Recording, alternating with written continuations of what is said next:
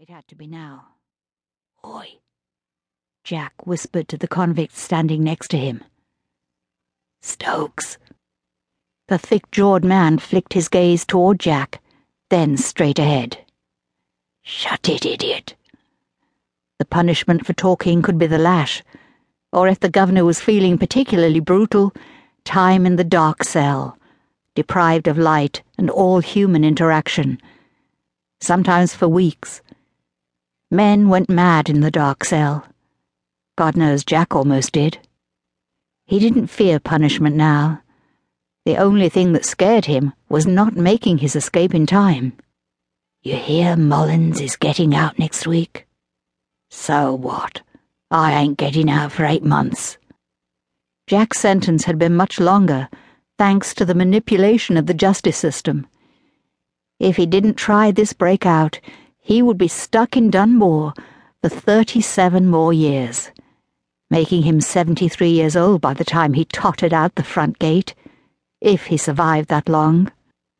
He would likely die today. So long as he took care of his business beforehand, he didn't much care about dying afterward. It wasn't as though his life merited clinging to. I heard. Jack glanced quickly at Mullins who stood in the row in front of them, and then at Lynch, moving closer.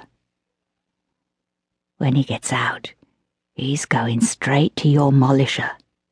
Stokes frowned at the mention of his woman. Lizzie? But he ain't even met her. Jack shrugged. Maybe he heard you talking about her so nice. He had to see for himself. Said he'd give it to her right good and she'd want it too, not having a man around all this time. He clapped his mouth shut as Lynch approached. The warder glowered at Jack. Better not be talking D37. The governor got a new flogging pillory, and he's keen to try it. Lynch's eyes gleamed with eagerness. No, sir. What's that? Lynch leaned closer. Sounded like talking. Jack shook his head, hating the bastard. Some of the warders were decent enough, just trying to do a job for rubbish pay. But other screws, like Lynch, enjoyed their power and spent their time thinking up new ways to bully and harass the prisoners. Lynch, particularly, liked making up perceived infractions. With a smirk, Lynch bent down and secured the shackle around Jack's ankle. Damn it. He'd been hoping to goad Stokes enough before the shackle was clapped on, but Lynch had put an end to that plan. It took everything Jack had not to smash his sledgehammer down onto Lynch's head, knocking off the warder's blue shako hat and spilling his brains all over the rock breaking yard. Stay fixed on your goal, Dalton. Killing Lynch might be satisfying, but it also meant he'd be taken down by the other warders, locked in the dark cell for months, and then dragged out only to be hanged.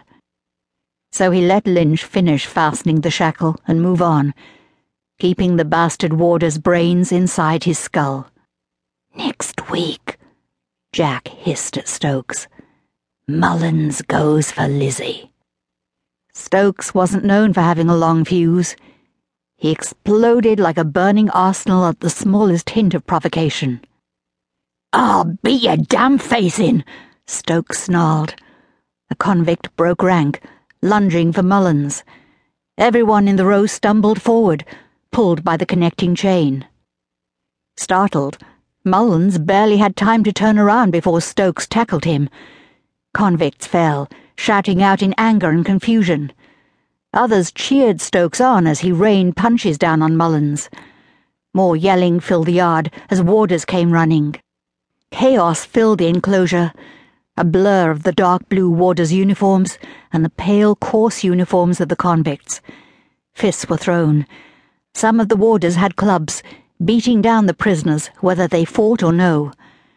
Jack grunted when he caught the back of a club across his shoulder, but he didn't fall. Bedlam everywhere. Now! Hefting his hammer, Jack brought it down hard onto the chain, binding him to the other convict.